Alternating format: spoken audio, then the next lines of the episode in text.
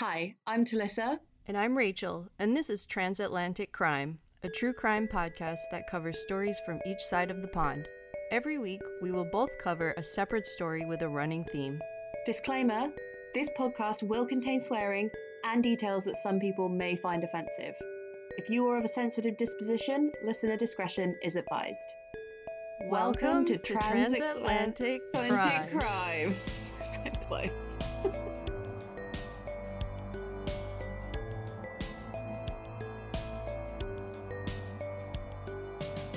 Hello, Rachel.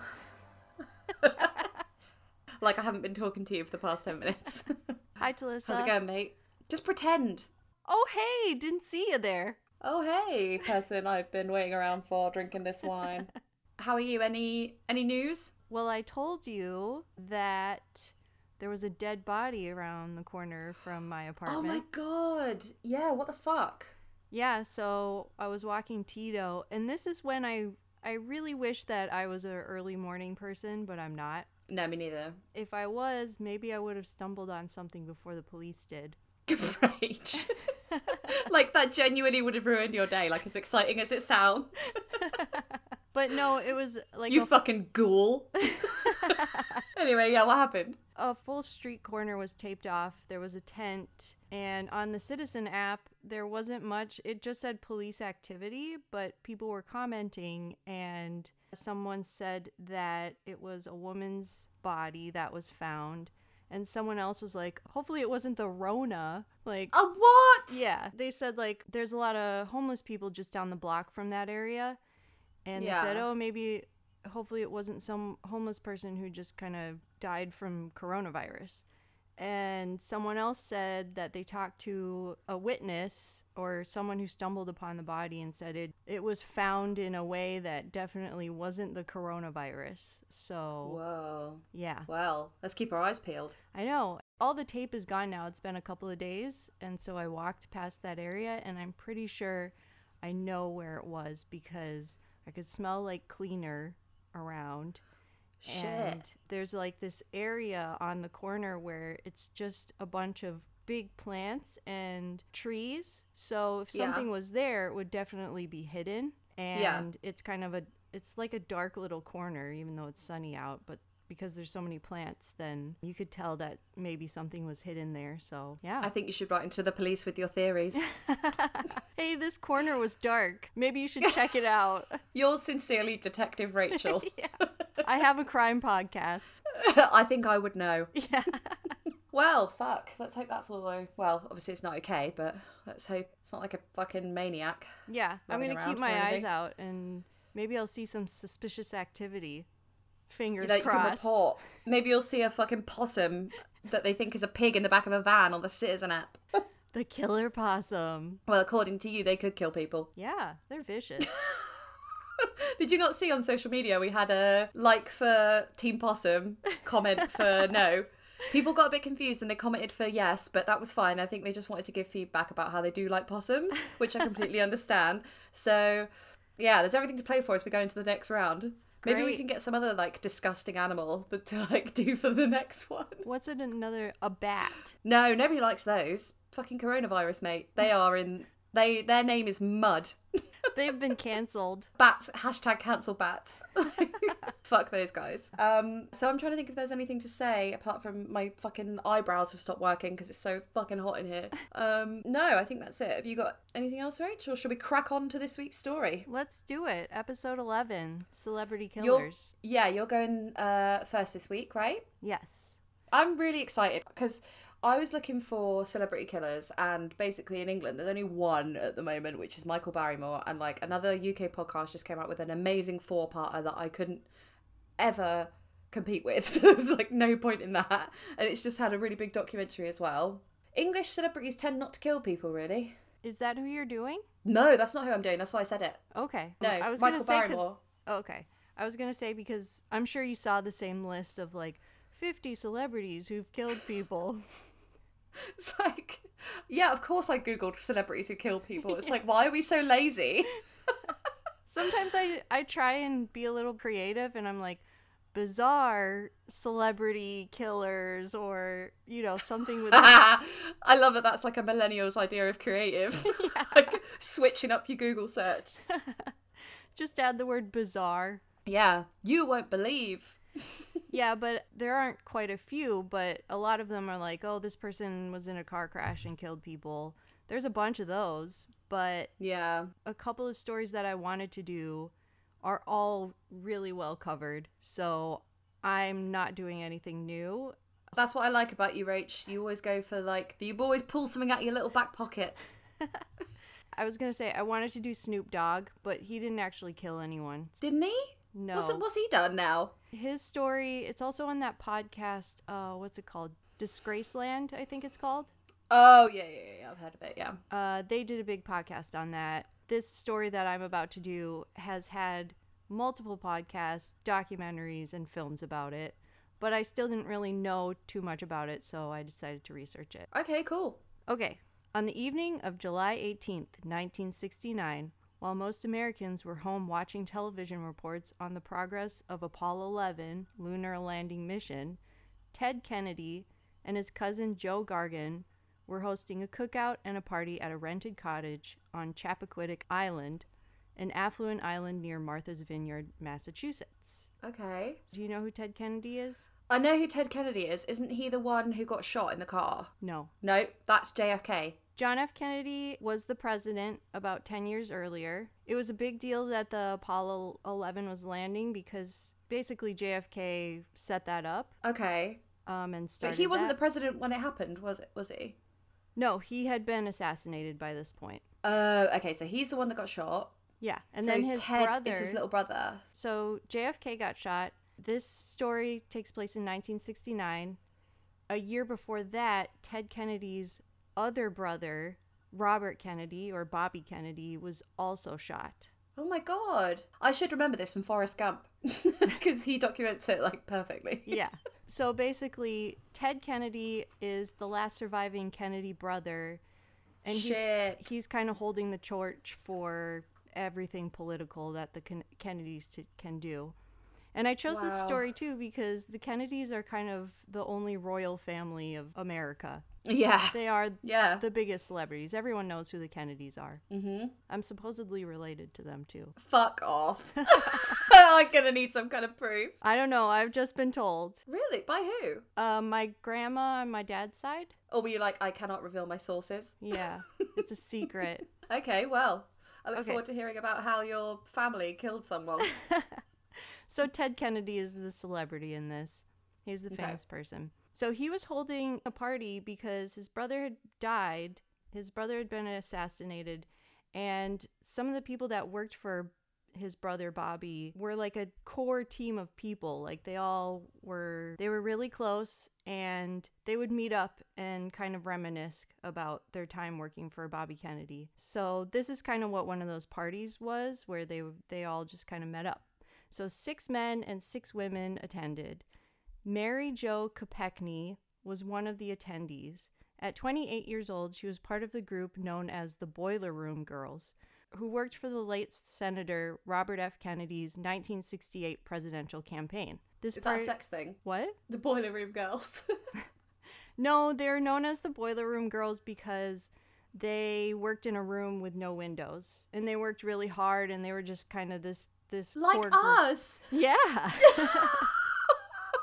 like us now. Except they were sitting in this room and they each had phones and they were calling up delegates and trying to get them on Robert F. Kennedy's side. So, yeah. I could do that job. I just imagine it being very like they're really hardworking, but then they're also women and they're they're like being kind of flirty to all the politicians. Yeah, that's like- why you're calling them. Yeah, like- exactly. Exactly. It's almost like it's like a sex line, but for like instead of getting like money per minute, you're getting like supporters for Kennedy. yeah. Yeah, which I I 100% could do that job. I used to work in sales, and if, Nice. if my job was getting the Kennedys into office, definitely could do it. yeah. That was the party. Ted Kennedy was the last surviving Kennedy son and remained as the political leader of the family with a potential run at the presidency in his future. So he was I wouldn't. I know if you were a Kennedy, you'd be like, uh, I'm gonna lay take low." a step back. Yeah. Fuck that. So six men, six women, they're all partying. Around 11:15 p.m., Ted Kennedy left the party with Mary Jo Kopechne. The two got into Kennedy's 1967 Oldsmobile Delmont 88 and drove off.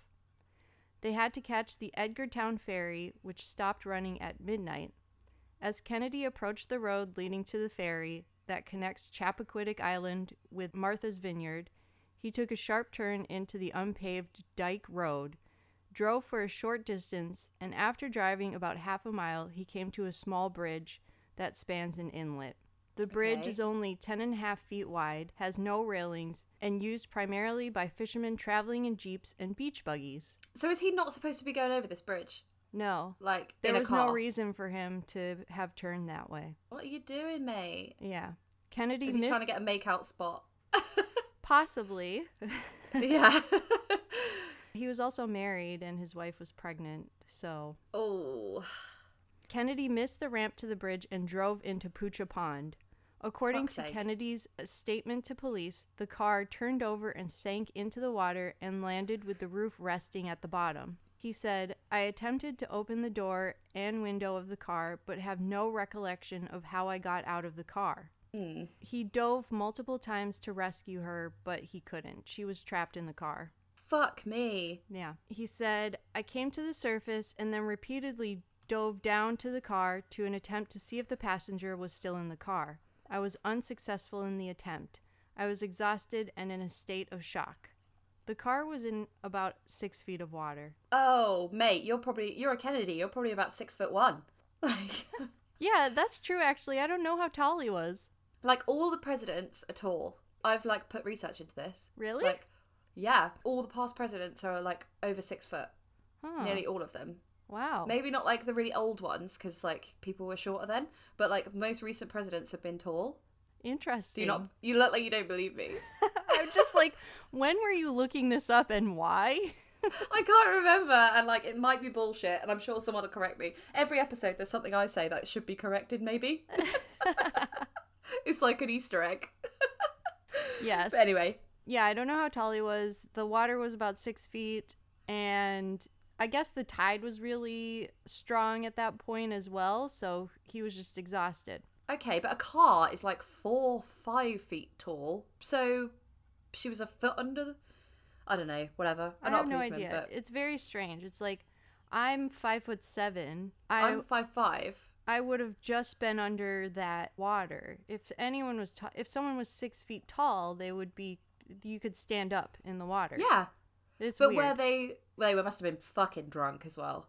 They've just had a massive party, and in the '60s, people just drove drunk all the time, not Yeah. a problem. yeah. So they were probably just pissed up as well. Yeah.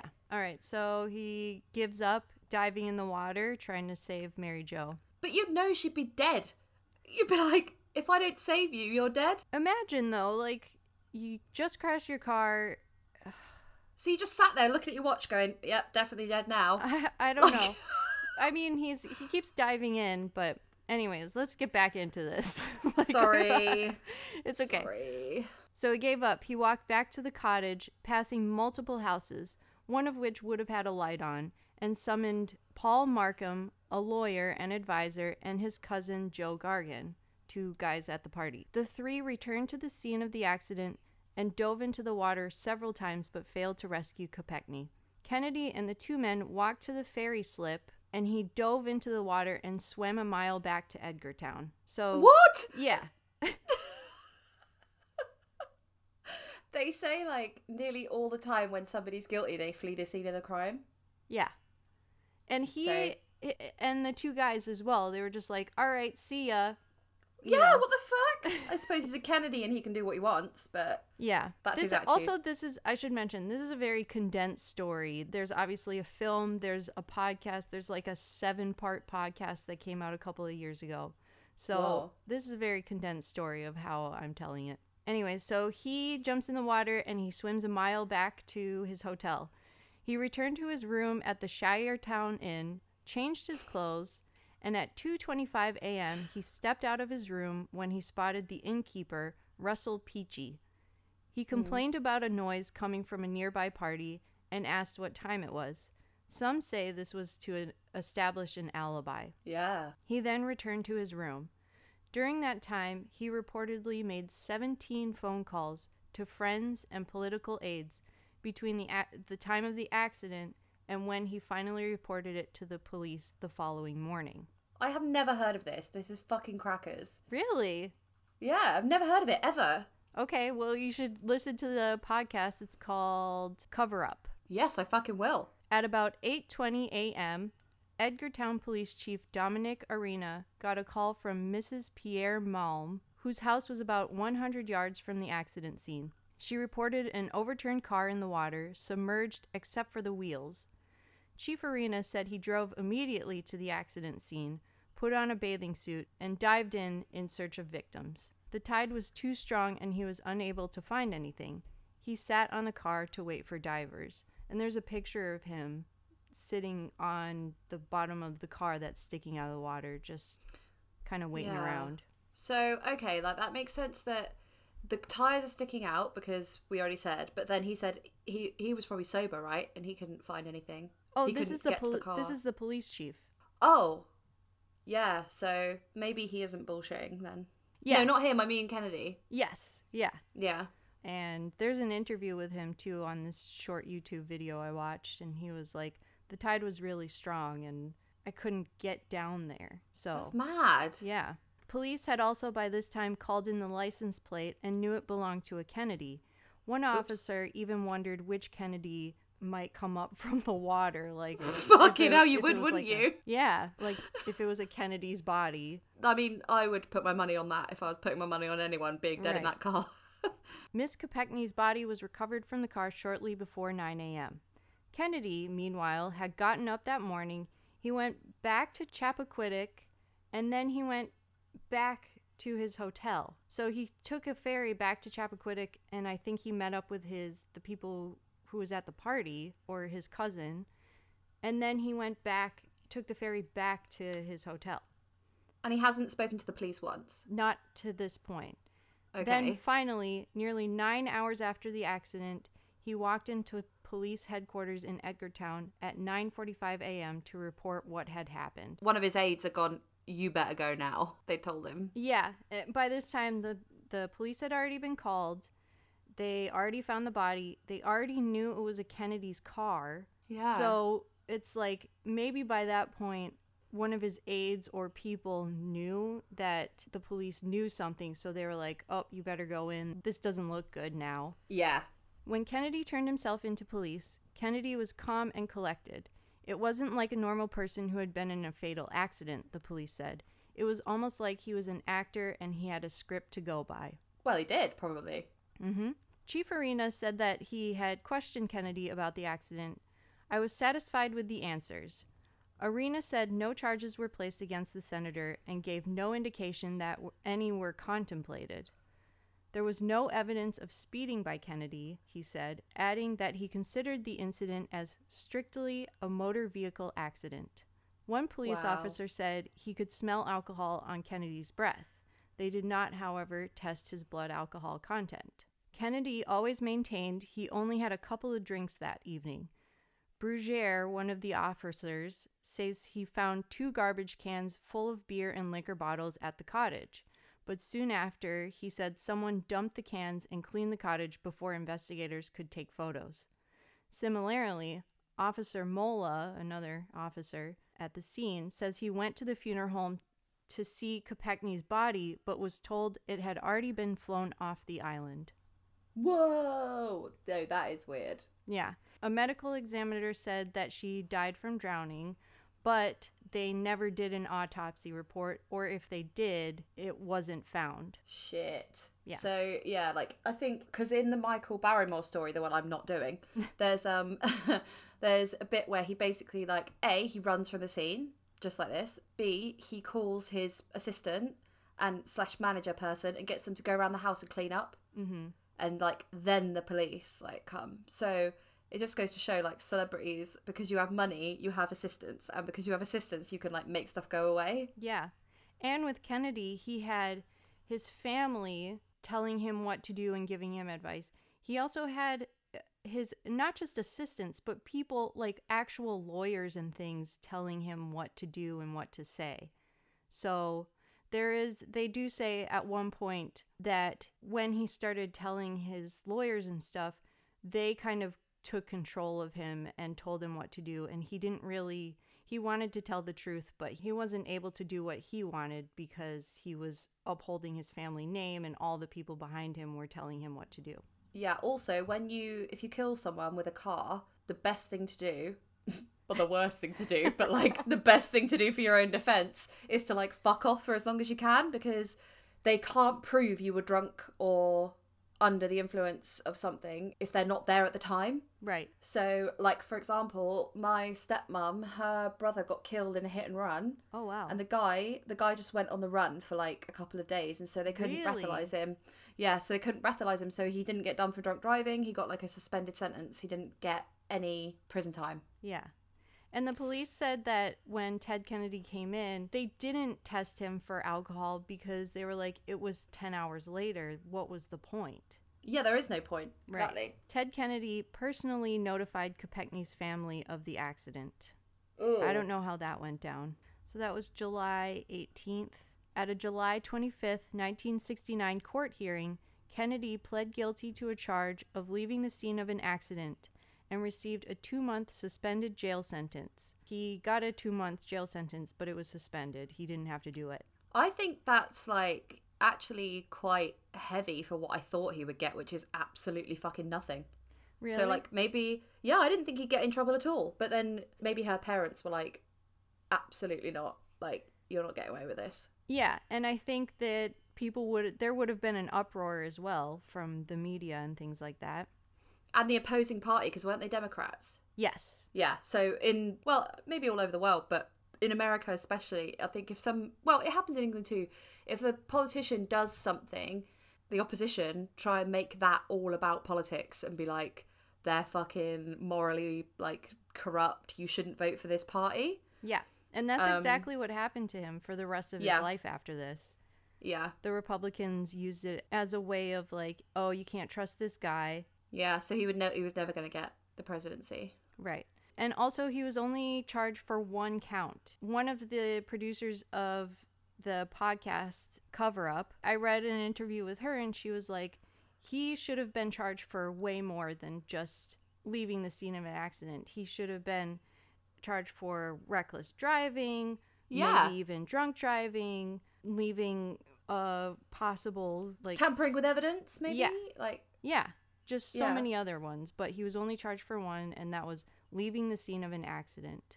But again, money, like, got enough money to whittle that, and maybe friends, like friends in high places, like to whittle the charges down to as little as they can. Yeah, and he he is in the highest place. His He's a senator, right? yeah, and he's a Kennedy, so What are you he's the do? highest place you could be in politics, I think. So that was on July 25th. He had a court hearing. On the same day, he had a televised statement. He read out his statement, and you can see it on YouTube. He said his conduct immediately after the accident made no sense to me at all, and he regarded his failure to report the accident immediately as indefensible. Well, you just did defend it though. Yeah. Like, so what are you trying to fucking double speak me, Kennedy? right. Why are you on TV right now? yeah, just shut up. Yeah. A friend of the senator's said it weighed on him for the rest of his life. He wrote in his memoir, it had led to a lifetime of atonement. Such as cheating on your wife more, drinking loads at parties more, etc. Not going to jail, like all of that. God, such hard Right. work.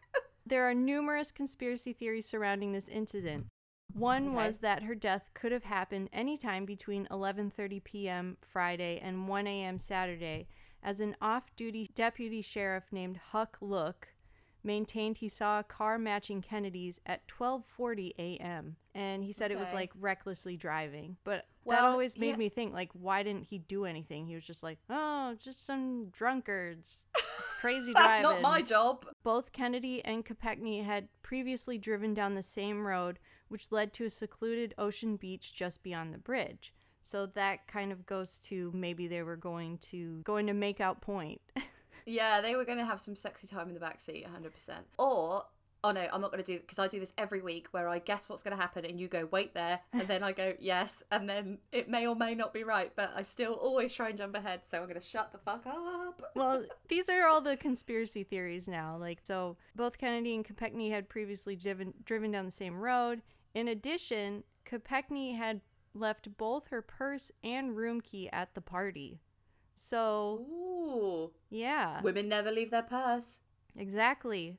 What the? She must have been very incapacitated. Or, I don't know. Like- There's more. There's more. okay. The coverage at the time often implied some sort of improper relationship between Kennedy and Kopechne. That could Ya have think? also been the the party was cast as vaguely illicit since most of the men were hmm. married and all of the women were single. When you said six men and six women, I thought you meant couples. Like, I thought you meant, oh, that's like a little threesome date. Like, not in a weird way, just Yeah. like a double date, but like three couples. No, yeah, Like, that's bring your wife. that was another thing was the girls were boiler room girls and maybe a couple of their friends and all the men were they were married. So it's Yeah, like, there's what some was ma- going on there. It's like Mad Men. Like, Yeah, everyone's definitely. cheating on their wife. Kay Martin, who was one of the boiler room girls but did not attend the party, says that the gathering was characterized as something other than what it was, and that Kopechne was portrayed in a very negative light. Is he trying to say that he was just giving her a ride home then? Yeah. Does he have any excuse for her being in his car? Yeah, they were. They both wanted to catch the ferry before midnight because Okay. He was going to his hotel and she wanted to ride back to her hotel. But there's also another storyline as well. Mm. While the medical examiner ruled drowning as the cause of death, some believe she suffocated. An inspector for the Massachusetts Registry of Motor Vehicles also investigated the accident and said that parts of the roof and the trunk appeared to be dry. How, what does that mean? I don't know.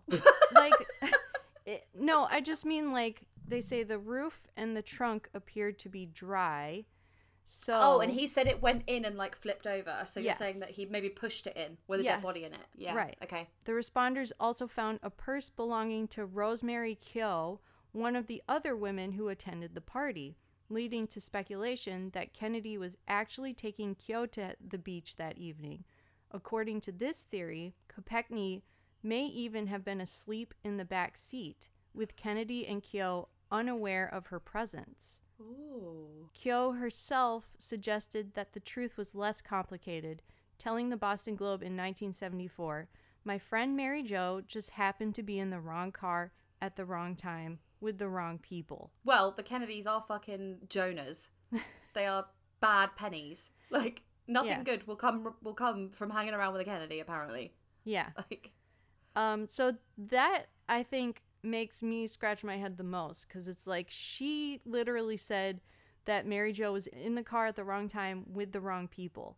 So if that Ah. woman was saying that there were multiple people in the car, yeah, you could take that two ways. You could take that with the wrong people, as in there was more than one person. Yeah. Or with the wrong people, as in the Kennedys, who are either a bad luck or b he was like he strangled her or whatever, uh, or is he dead? Because if not, this is fucking libel. Yeah. Okay. My theory Ted, Ken- Ted Kennedy's dead, right? he's he died in 2009. I, yeah. I am safe. I don't think he actively killed her. I think that it's possible that he was wasted. Maybe a couple of people were in the car and he drove off he drove off the bridge and then maybe she was asleep in the back. Everyone got out of the car and they're like, "Oh shit, Mary Jo's in there." Yeah, but and what then kind of car is this? Like the well, I suppose it's the '60s and no one wore seatbelts. Whereas like now, Yeah. you'd wear a seatbelt, you'd be strapped in your seat. Like, Right. Yeah, I guess you could just float around that car willy nilly. I don't know. Okay, so Gwen Kopechne, Mary Jo's mother, believed Kennedy had been behaving erratically after the accident due to shock and, mi- and a minor concussion, but she didn't understand how Joe Gargan and their other friend Markham, Kennedy's aides, who also attempted to retrieve Mary Jo from the car after the accident, didn't report the accident or force Ted to do so. So, why did Gargan and Markham just let Ted Kennedy swim back to his hotel and then they were just like, all right, I'm going back to bed? You know, why didn't they call the cops? Yeah, that is crazy. Like, so that's three people that should be charged with the same thing that he's charged with, surely? Yeah, exactly. There has been speculation over the years that Kennedy and his family used their influence to ensure the senator did not face more severe penalties. What do you mean there's been speculation? like, come on. I know. That's what happened. In 1979, Ted made his only bid for presidency, challenging President Jimmy Carter for the Democratic nomination. Ooh, okay. The loss was blamed in part on the scandal that haunted him. All in all, Kennedy was elected to eight terms as a U.S. Senator and served from 1962 until his death in 2009. Only three other senators have served longer. So he Jeez. basically worked as a senator and was voted in as a senator for the rest of his life after He's still this. doing okay. Was he handsome? Because that counted for a lot back then, I think. Not I mean- as much as his other brothers. Like, is he the ugly brother? He's the Luke Hemsworth of the Kennedys. Cracking reference that. not saying Luke Hemsworth is not Like you wouldn't kick him out of bed. yeah. You're like, you think you're better than Luke Hemsworth? But of all the brothers, he would be the last one. okay, that you would bang. Yeah. Oh dear. In the immediate aftermath of the, of the car accident, the nation and the media were largely distracted by the Apollo 11 moon landing. When the media finally turned to the incident, most of the stories focused on Kennedy's political future and dismissed Kopechne. Yeah, she's such an afterthought. Right, exactly. One headline read, Teddy escapes, blonde drowns. No. Yeah. Oh How- my god. However, Kopechne had made waves in the time she worked in Washington. She was quiet, self effacing, never bragged, a friend said. Kopechne strongly supported the civil rights movement, and after graduating college, she moved to Montgomery, Alabama, where she taught at an all black high school. She moved to Washington, D.C. in 1963 and joined Bobby Kennedy's staff the following year, drawn to the senator because of his focus on social justice issues. So that's the story of Mary Jo Kopechne and Ted Kennedy. Wow. I Yes. never knew that. That is crazy. Yeah. And there's so much more to it. Like don't li- don't just gonna- listen to me telling this story because this is a very condensed version. I think you've got all the details in though. I mean, in a nutshell, like Yeah. And that's what we're trying to do at the moment because we keep overrunning like a motherfucker. Exactly. I tried to keep it very condensed. I was like, "Ooh, like- this is a good story." And then I got into it and I was like, "Why did I choose this one? There's so much to this story."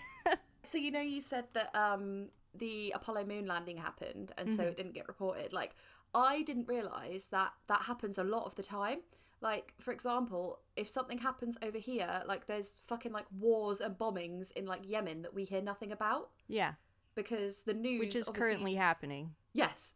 well, yeah, I pulled that out of my ass, but that is actually happening. like, but yeah, it just and it was like around September 11th. Like, if anyone went missing or if anyone was murdered or anything like that, like around September 11th, you can fucking forget getting Right. any news coverage about it. You're Yeah. like page 10. Isn't point. there a famous there is a famous story of somebody who went missing or someone who died and Yeah. because of September 11th it was just never covered. It was never There's a podcast about it. I'm just Yeah, there is. There's one about a woman that goes missing, and then there's another one about a. I just heard like um, Generation Why did one like either this week or last week about a woman who was murdered by her husband, but because it happened on September 11th, well, supposedly murdered by her husband, like because it happened on September 11th, like everyone was so distracted yeah. that it just really didn't get the attention or devotion that it needed Right. and okay they but they brought up the fact that they said to witnesses where were you this night and they were like don't remember and it's like everyone fucking remembers where they were Right. like on september 11th everyone knows where they were so don't fucking lie All right. Uh, so, yeah, nice nice little segue about September 11th. yeah but do you know what i think that's I, I that's like a party question like if you're at a party and i know it's a bit morbid but i don't really have a good uh like thermometer for what is morbid or not anymore but like if you go to somebody so where were you on september 11th it's a real conversation starter yeah. For those of you who have social awkwardness, just crack out that question. Right. Right, so my story this week, again, like yours, it's like, is it a murder? But anyway, I'm just I'm not going to give too much away. Just going to Okay. crack on. Okay. But I will say this: Do you know the band The Who? Yes. Okay, and you know the drummer Keith Moon? Yes. Okay, well, I'm going to tell you a story about him. Okay. Okay, so obviously UK rock band. Yes. So um, Keith John Moon was born on the 23rd of August 1946 and grew up in Wembley, which is North London. London, can't remember if it's north or south. Uh, last week I said Essex was south of London. Absolutely not true. It's, it's what like did you say that? Yeah, How am I you missing these things, Talissa? Like, you didn't correct me. You were just like, sure. I just think you don't listen to me. Like you just go, yeah, yeah. Like, but I've got paranoid that no one listens to me anymore because Carly is like my old suffering husband because we've been in lockdown for like fucking three months. And sometimes I'll go, yo, you weren't listening, were you? And she'll go, nah.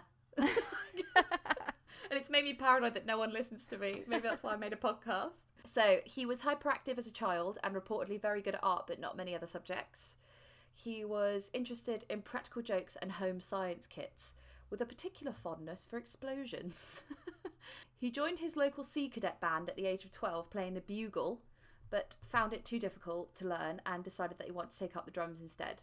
how hard is the bugle? I think with a wind instrument, such as a trumpet or a bugle or something you've got to purse your lips for, you can either do it or you can't. It's like rolling your tongue, I think. Or like the flute, like you have to have a very specific lip shape. I'm just imagining a very young Keith Moon just getting increasingly frustrated trying to play the bugle. Throwing a bugle out the window. like it's definitely not as cool as the drums. Yeah. I'll give him that. So on his way home from school, he would often go to Macari's music studio on Ealing Road to practice the drums there. And then he left school at the age of 14, and that was in 1961. And then he enrolled at Harrow Technical College, and this led to a job as a radio repairman, which enabled him to buy his first drum kit of his own. Huh. So he took lessons from one of the loudest contemporary drummers. So this is like for music buffs. If anyone knows these people or that school, then they I think they were noted down for a reason that they're famous or whatever. But screaming lords such as Carlo Little, that's that's what the drummer was called that. Okay. Never heard of Okay. him. Me neither. Um, and then in April 1964, when he was 17, he auditioned for The Who as a replacement for Doug Sandom. He was dressed in ginger clothes with his hair dyed ginger, and Pete Townshend later described him as a ginger vision. Just a fucking weirdo. He, he claimed to his would be bandmates that he could play better than the drummer that they had, and he played in the set's second half, nearly demolishing the drum kit in the process. How old was he? Uh, 17? Oh, okay. Yeah. Plus, like, drum kits are fucking expensive. like, stop Yeah. breaking drums. Um, Moon's arrival in The Who changed the dyma- dynamics of the group. Sandom, the old drummer, had generally been the peacekeeper, as Roger Daltrey and Pete Townshend argued between themselves, but because of Moon, the group now had four members that were frequently in conflict. So this is like a Fleetwood Mac type mess. So this this 17 year old just rocks up to this band in all ginger and just like starts fighting with everyone. yeah. But you know what music's like? The kookier you are, like, the cooler you are. Like, yeah. You'll be a draw for the crowds you know? Nobody wants like a sensible drummer that's gonna like wear a nice shirt and you know not cause any problems. They were in conflict for a few reasons. One of them was that during the who's early days he began taking amphetamines. In an nme interview he said that his favorite food was french blues. Now they are basically a type of amphetamine. Okay. That it was at the time widely prescribed to tired housewives, also known as black bombers. oh my gosh. and, and the reason I'm laughing is because my stepdad's mum was telling us a story about how her friend got a load of black bombers, and I didn't know what she meant. And then she was like, "It was fantastic. Like, I cleaned my whole house." Like, Ah. so she was basically telling her son how she did amphetamines in the '60s, and like my stepdad was fucking horrified. But so they started to be heavily used by the mods and then they were being sold resold as like a street drug so uh, Okay. doc- doctors stopped manufacturing them um, a bit like uh, what's it called Oxy- oxycontin oxycontin yeah, I think that's still here, but maybe Yeah. not over there. So, it, but it gets sold as a street drug, doesn't it? Because it's quite like it, it actually has like a proper good effect. I say good Yeah. effect.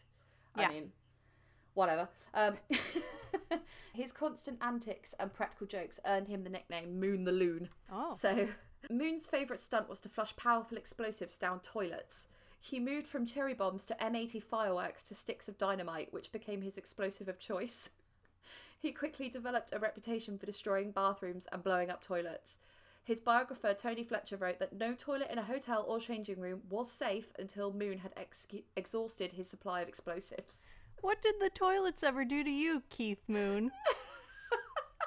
like, He's why just- toilets specifically? You know? Because he, cause he's a kook, mate. He's kooky, you know? in one incident, a hotel manager called called Moon in his room and asked him to turn down his music because it was making too much noise. In response, Moon asked him to come up to the room, excused himself to go to the bathroom, put a lit stick of dynamite into the toilet and shut the bathroom door. Upon returning, he asked the manager to stay for a minute because he wanted to explain something. And then once the toilet exploded, Moon turned the music back on and said, "That, my dear boy, was noise." Ah, what a loser. I know. I bet he wished he had someone filming him. It's like, but you don't. You don't have to act like someone is filming you all the time. No. I also just imagine him coming out of the bathroom and being like, uh, can you just wait here a second? I just have something to say. And he's just looking at his watch while his manager's sitting there like, what? Oh, can you imagine? Just such a fucking night. Like, I wouldn't want to. I wouldn't ever want to manage a hotel. Just the No. disgusting sex sheets, the fucking idiots making noise. Like, it's my idea of hell. Yeah. So, in a limousine on the way to the airport, Moon insisted they return to their hotel, saying, I forgot something. And at the hotel, he ran back to his room, grabbed the television, and threw it out the window into the swimming pool below. He then jumped back into the limo and said, I nearly forgot. Uh, So- okay. Moon began destroying rooms when The Who stayed at the Berlin Hotel in 1966. In addition to hotel rooms, Moon destroyed friends' houses and even his own, throwing furniture from upper story windows and lighting fires. Andrew Neill and Matthew Kent estimated that his destruction of hotel toilets and plumbing cost as much as £300,000 or $500,000. what? Um, what's his issue? Like, what? What's going Well, on? I mean, he's like an attention seeker, I guess. Is the only, is the best way to put it. Just so, like a 19 year old fucking shit up for no reason. yeah, exactly. Something must have So- made him angry in his life. Yeah, definitely. In 1967, on their US tour, he bribed a stagehand to load gunpowder into one of his bass drums. Whoop, sorry, nearly dropped a glass. Um, the stagehand, I'm just just feel like I'm Keith Moon here, just kicking shit about my room. The stagehand used used about ten times the standard amount during the finale of My Generation.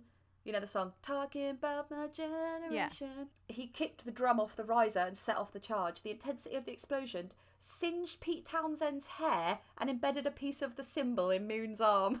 What? you fucking knob! You could what have an someone. idiot. Do you know what though? As like the eldest child, I can just feel your frustration being like, "Stop showing off! We just wanted to come here to see some music. Stop showing off in front of Pete Townshend."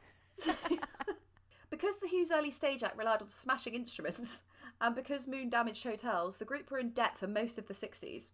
It's estimated they lost about £150,000, and even when the group became financially stable, Moon continued to rack up debts. He bought cars and gadgets and was nearly declared bankrupt. In 1975, his recklessness with money reduced his profit from the group's UK tour to £47.35, the equivalent of £400 in 2019. So he got 400, 400 quid for the whole thing. Like, well done. They were so famous as well. Yeah. So famous. Also, I Um, just realized that this is around the same time as my story, so. Yes, it really is. Um, I was going to say that, but then I thought, how many times do you want to interrupt her? For fuck's sake. Um, so sorry. This is this is the last story of his shittiness, and then I will I will get on to the the good stuff. Okay. Um, Moon became involved in solo work when he moved to Los Angeles during the mid 1970s. And during one of his few televised solo performances, he played a five minute drum solo dressed as a cat on tran- on transparent I couldn't leave this out on transparent acrylic drums filled with water and goldfish. His performance was not appreciated by animal lovers, several of whom called the station with complaints. He later stated, When you've got money and you do the kind of things I get up to, people laugh and say that you're eccentric, which is a polite way of saying, You're fucking mad. Eh. of all the things, that last thing is like kind of cute compared to everything else. But you can you can imagine he's like a lovable rogue. Yeah. Like like I'm the youngest child and I feel like I do annoying shit but I get away with it like because I'm I know how to be like charming and apologetic. you sound like my husband. You're like I'm not taking your shit, Alyssa. That's not funny. I'm telling mum. so, um, on the 4th of January 1970, Moon, his wife at the time, so because he had like three wives, and uh, th- two wives actually, sorry, and several friends attending the opening of the Red Lion, which was a pub in Hatfield, Hertfordshire, owned by the son of his neighbours. So, Hatfield, Hertfordshire is still like very near Essex, I think. I could be wrong, but Yeah. it's like Londony outskirts. Um, the pub was full of working class skinheads, and they took offence at Moon's display of excessive rock star wealth. He was driving a Bentley and drinking ex- the most expensive brand in the bar. So Even I'm not I'm not one of those working class guys, but I would still feel the same if I were in that pub. I'd be like, "Who is this dick driving around in his car?" Yeah. I don't, like- I don't know if I, I mean, I call him a dick, but like I wouldn't like care. But, but then I think it's it's like the seventies and they're skinheads, so Yeah. they'll beat any they'll beat anyone up like for an, Yeah. like an excuse. By closing time, the scene had gotten ugly, so everyone got into Keith Moon's Bentley. Lovely stuff. Um, but they were prevented from leaving by a group of patrons who began rocking the vehicle and throwing coins. Okay. So this is when a guy called Neil Boland, nothing to do with the uh, T Rex band Boland, um, Okay. who was Keith Moon's driver and bodyguard, left the Bentley and confronted the skinheads in front of the car's hood, so they could get out the pub. Okay. Like, how fucking brave is that? I guess Yeah. he is a bodyguard, but still. yeah. Um, Moon, who couldn't even drive when he was sober, nonetheless tried to save his friends and drove away to safety. Tragically, neither he nor the other passengers realised that as the Bentley moved forward, Boland wound up underneath it and was dragged down the road, No. and then he was pronounced dead at the hospital that night. Oh no.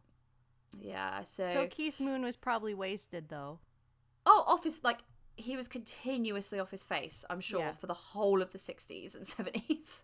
Right. Um, so the Who drummer, who was then 23 years old, was charged with and pleaded guilty to three offences: drunk driving, driving without a license, and driving without insurance.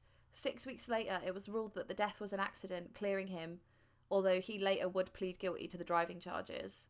Yeah. His, so his he, body so- his bodyguard sounds like a really good guy.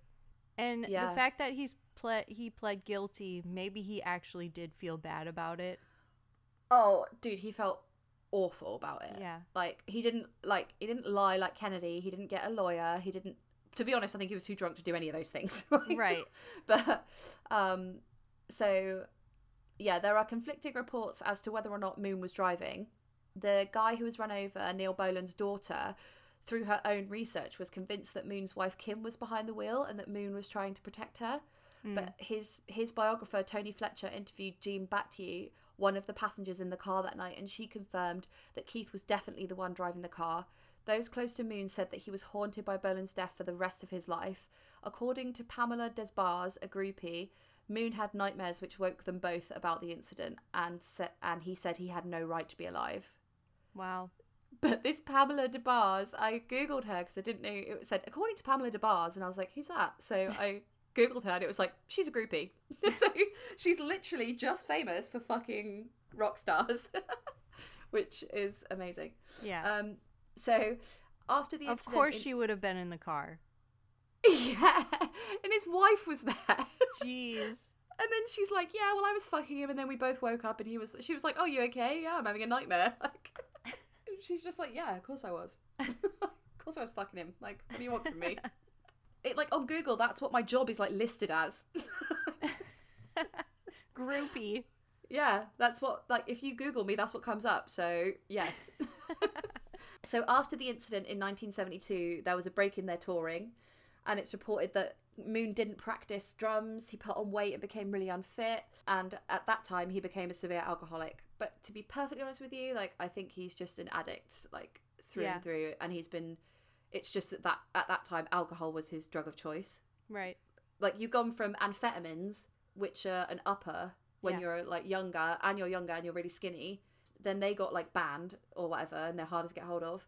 And then you turn to alcohol because it's a downer because you feel down, and then you put on weight, which is what happens when you drink loads of alcohol. So Right. you can put like the puzzle together.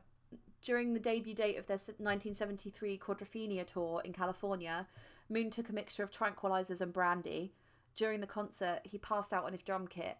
The band stopped playing, and a group of roadies carried him off stage. They gave him a shower and an injection of cortisone, sending him back on stage after a 30 minute delay. Moon passed out again and was again removed from the stage. The band continued without him for several songs before Pete Townshend asked, "Can anyone play the drums? I mean, somebody good."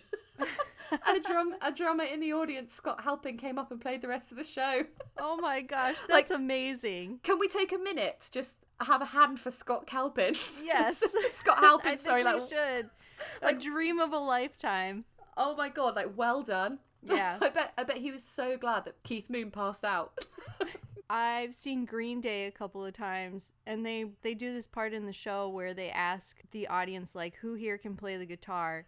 And they bring off. someone up, and they Oh get them to play something, and then they like sing to that song. So That's so fun. Like Yeah. I'm just imagining all the people that I love asking me to do that now. Like those will be my dreams tonight. Like I'll I go I'll go to sleep.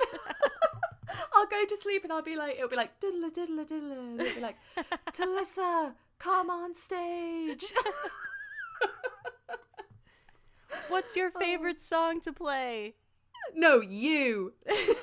you there in the crowd. the one with the fringe. Me? Oh, me? I've like punched three girls to get out of the way.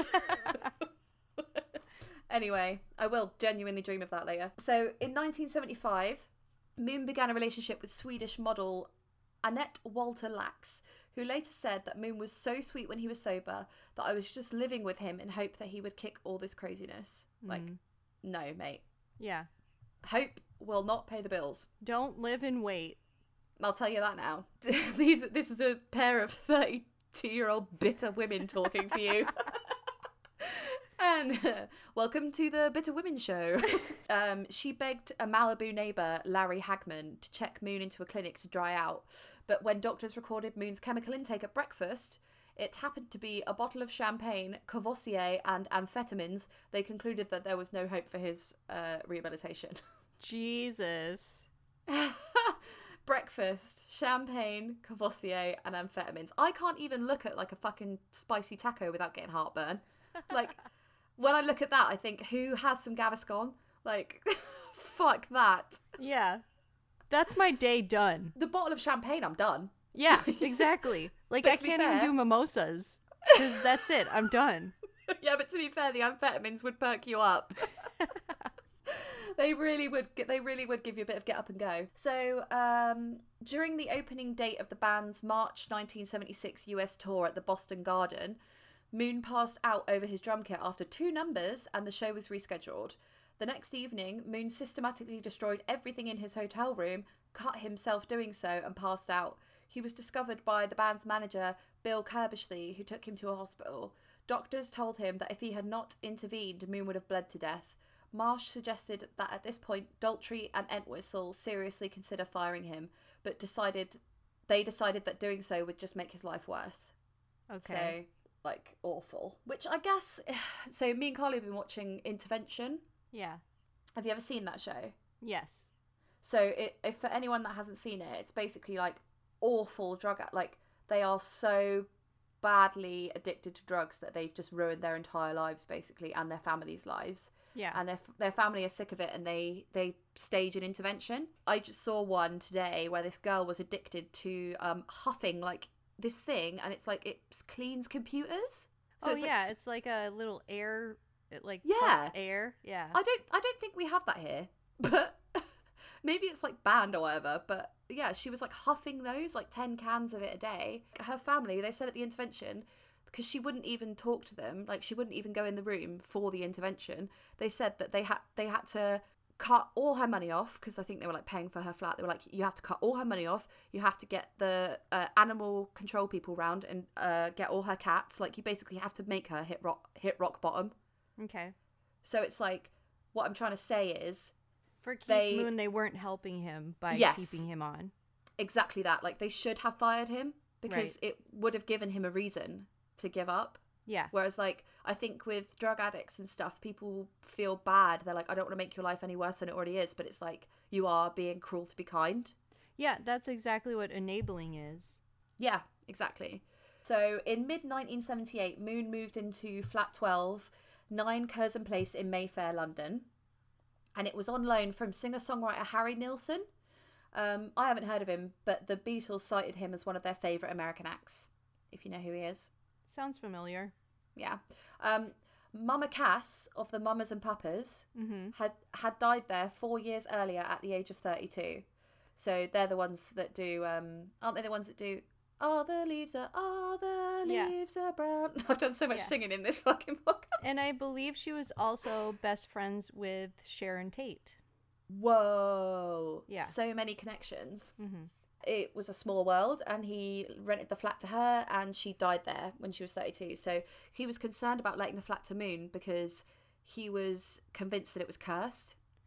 Also, Um, very depressing. It's like this is already Keith Moon is already a messed up individual. Yeah, and do you now wanna live in the you're dead giving house? him even more reason to be freaked out in his own home. I don't think he fucking cared. I think he just was like, this is. I think he was just giving it to him for free, basically, because it says hmm. on loan. It doesn't say he rented it out to him. Like, Right. just said like, fuck it, if you want to stay there, you can. So, I think he just was a like junkie that was like, shit, I want somewhere to live, and it's in Mayfair. Like, that's Why the most expensive bit in the Monopoly board. Why can't I mean that happens all the time in LA where it's like rich people just let their friends stay in their house while they're in their other house in New York. It's like why can't they just do that for normal people like me and you, Talissa? Because I am a sweaty, disgusting, poor mess. Like And I'll I'll take care of your house. poor. I'll take care of your seven bedroom, 8.2 million home in Beverly Hills while you're gone. I know it's outrageous. Uh, Pete Townshend disagreed, assuring Nilsson that lightning wouldn't strike in the same place twice. So I, I think you're getting a clue here. After moving in, Moon began a prescribed course of heminevrin, which is also known as clomethiazole for any doctors out there. It's a sedative, and they use it to alleviate alcohol withdrawal symptoms because he wanted to get sober, but he had a fear of going to a psychiatric hospital and he wanted to do it at home. Okay. So this drug is discouraged for unsupervised detoxification because of its addictive potential, mm. Its tendency to induce tolerance, and its risk of death when mixed with alcohol. So yeah, you should definitely not be fucking using this like without Yeah. doctor supervision. this is rehab drug. He was probably like, I've taken all the drugs under the sun. I think I can handle myself with drugs. And I think in the 60s and 70s, like doctors were like, fuck it, I'll just prescribe whatever you want. And yeah. like, and he's rich enough to not have to go to an NHS doctor. Like, right. He would have gone to a private doctor. You know, he would have had like a, his own physician who would have. He's being paid and he'll do what his rich clients want him to do, maybe. I don't know. So, Right, definitely. um, the pills were prescribed by Jeffrey Diamond, a physician who was unaware of Moon's lifestyle. Jeffrey, have you been living under a rock? anyway, so he prescribed him a bottle of 100 pills, instructing him. Yeah, instructing him to take one pill when he felt a craving for alcohol, but not more than three pills a day. Like, if someone this gave guy's me an idiot. I'm sorry. Yes. In this whole story, if there were any idiots named, he would be number one on the list. second to Keith Moon. Yes. Oh no, so he's number one and then Keith Moon second.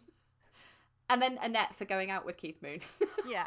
so on the 6th of September, Keith Moon and his girlfriend Annette were invited to a film premiere of the Buddy Ho- Holly story by Paul and Linda McCartney Aw. at the at the Odeon Cinema in Leicester Square. Um, I've been there. So have I. What did you see? Ah, that one movie, uh, Tree of Life. I was going to say, Rach, I need more clues. you know that one movie, that movie, no. Um, Uh, Tree of Life. I don't think Tree I've of seen Life. it.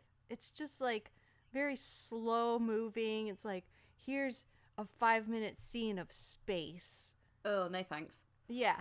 Yeah. Um, I've seen the Harry Potter, like the last Harry Potter there.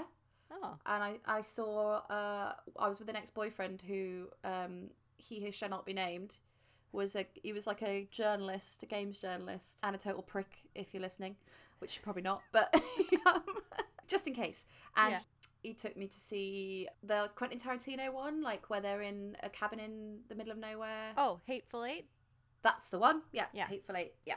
It was really good. So yeah, it's, it's lovely cinema. It's very grand, and that's why everyone does their Mm-hmm. Yeah, uh, premieres there, and Yeah. it's slap bang in the middle of London as well. So Yes. he said he didn't want to go, but when Annette told him she'd go anyway, he changed his mind and called his dealer, who delivered him some cocaine.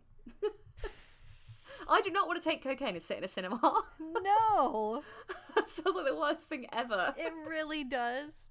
Yeah, like I get I get tetchy anyway. Um, so the couple arrived, and Annette had since insisted Moon didn't drink, or if he did, limited himself to just two drinks. Well, which is it, mate? Right. But while Well, he but was he still, had a bump of cocaine, so yeah. So while he, yeah, you don't need to drink as much. So while he was still using cocaine, the fact he didn't go wild on the free champagne was considered progress. so funny. Um, inside the cinema, Keith seemed agitated and insisted that they leave an hour into the movie. Yep, that'll be the coke. Um, Uh-huh. he, he was restless and he said, "I don't want to sit through this. Let's go." like, like you didn't see that coming. what do you expect? Is Annette? I think Annette might be really young and naive. I don't know. Aw. Um, but like, if that was me, I would say to my boyfriend, "You're not getting coke because you're not going to sit in the cinema." I want to not- enjoy this movie. I don't want to sit next to you with your knee jiggling up and down next to me. yeah, rattling the fucking row of seats like a helicopter. so um, Annette remembered Keith taking his usual glass of water and a bucket of pills before falling, before falling asleep around 4 a.m. He'd been exceeding his prescribed dose of hen- Heminevrin the same way he abused every other drug, but Annette hadn't quite realised how many pills he was taking. Um, and in her count, he woke up at seven thirty. She woke. Sorry, they both woke up at seven thirty a.m. He was in a bad mood and they argued, but he fell back asleep, and his snoring meant Annette went and slept on the sofa, where she slept until three forty p.m. Okay. After after wait, I think she'd had a sedative probably, but after waking up, she ventured back into the bathroom, back into the bedroom, where she found Moon lying on his stomach with his left arm hanging over the side of the bed. I couldn't hear him breathing, and right there and then I knew that something was wrong, and I went into a panic. Annette rang Dr. Dymond, who called an ambulance, but it was too late. Moon had been dead for some time, but was officially pronounced dead at 5:50 p.m. at Middlesex Hospital, which was the same hospital that he was born in. Oh. Yeah. Guitarist Pete Townshend was the first Who member to be told the news by the group's co manager. Um, Townshend called the vocalist Roger Daltrey and then the bassist John Entwistle, who was being interviewed at the time. Not a man prone to public displays of emotion, Entwistle continued with the interview until till somebody asked him what the Who what was the Who's plans for the future. He was Moon's closest friend in the group and he broke down into tears. The official cause of death was listed on his death certificate as hem. Oh fucking! Why do I keep writing this word down? I can't read it. Heminevrin. it sounds like a fucking Harry Potter spell, doesn't it? Yes. Heminevrin overdose. Um, self-administered, but no evidence of intention. Open verdict. So they said he hadn't written a suicide note, so they're not sure if he meant to kill himself, but it was just bound to happen basically at some point. Yeah.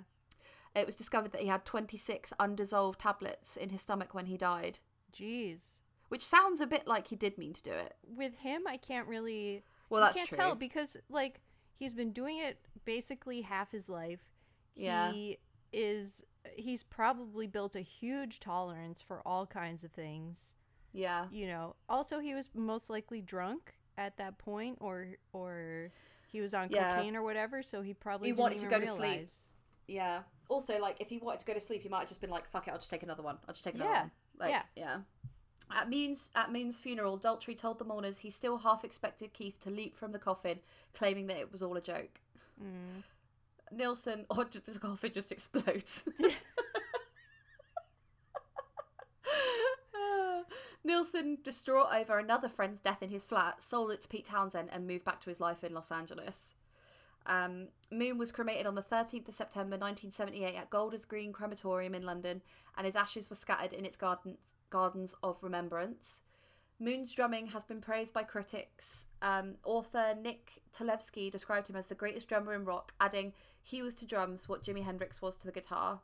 Several rock drummers, including Dave Grohl, have cited Moon as an influence. Animal, one of Jim Henson's Muppet characters, is said to have been based on Keith Moon due to their similar hair, eyebrows, personality, and drumming style. I have heard that. I've heard that. have you? I didn't Yeah. know that. It's really cute, I think. um, and then uh, in 2008, English Heritage declined an application for Moon to be awarded a blue plaque. So you know what they are, right? In London, there's blue plaques like on buildings where famous people have lived. Yes. So, speaking to The Guardian, Christopher Frayling said they decided that bad behaviour and overdosing on various substance- substances wasn't a sufficient qualification. the UK's Heritage Foundation disagreed with the decision, presenting a plaque which was unveiled on the 9th of March 2009. Daltrey Townshend, Robin Gibb, you know, from the Bee Gees, Yes. and his and Keith Moon's mum Kit were present at the ceremony. Aww. And that is the story of Keith Moon and Neil Boland. Nice. I knew that Keith Moon just hit someone with his car, but I didn't know how messed up of an individual he actually was. I didn't know that. Like, I thought it was just like Ozzy Osbourne, basically, that like bit the head off a bat, and that was the Yeah, same. that was that had just kind of like snowballed into everyone thinking that rock stars were like that. But I guess Right. Keith Moon started it by blowing up toilets. Seriously though, once you've run over your f- very good friend, wouldn't you think I need to fucking sort myself out? yeah, it's time to sober up. Surely. You could tell he already had issues if he's messing up hotel rooms and his own home and putting explosives in the toilet. Like, what kind of issues do you have? And then you accidentally kill someone. You probably don't know how to handle yourself at all. I was gonna. Yeah, you're too deep into the hole by that point, even to be able. Like, the only answer is more drugs and more booze. Yeah. because you're like, well, things maybe I would sort myself out if things got better, but now they've just got astronomically worse. Right. And also in your early 20s, you're not exactly surrounded by the people who are have your best interests at heart. You're and if you're a rock star, you're around people who just want to have fun with you, who just want to use you for your money. And your You know. drugs. Yeah. But earlier we were talking about the stories, and you were like, celebrities just run people over, like fuck's sake. And I was like, that's what mine's about. no. but like I was doing research and like obviously there were a lot of them where it was it was an accident, you know. It was like uh So- who was it? Matthew Broderick hit I was just about to say that. Yeah. Yeah, I can't believe that. I didn't know that. Was it like a whole family or something that he it killed? was a uh it was a young it was like a woman around our age and then I think it was her 70-year-old mom or something. like they hit that well because I have, Yeah. I have never heard that. They buried that right nice. Right. or there was like um because like i said england is really hard like you've got fucking phil spector you've got oj you've got Yeah. all the massive ones Right. and, and, then I like really wanted I wanted to celebrity do Phil Spector as well because I didn't really I don't know that whole story, no i don't um, really but yeah, I knew I would be getting her into another hole if I did him as well. yeah for a very very very long time i believed that phil spector was regina spektor's dad i don't know why that's so funny but like i was like telling people i was like did you know why did why did i do that Wait, how did you find out he wasn't? I don't know. I think one day I just thought I better Google that because I've been telling people like it's fucking headline news. So, oh god, sometimes don't believe a word that comes out of my mouth, Rachel. Such a bullshitter.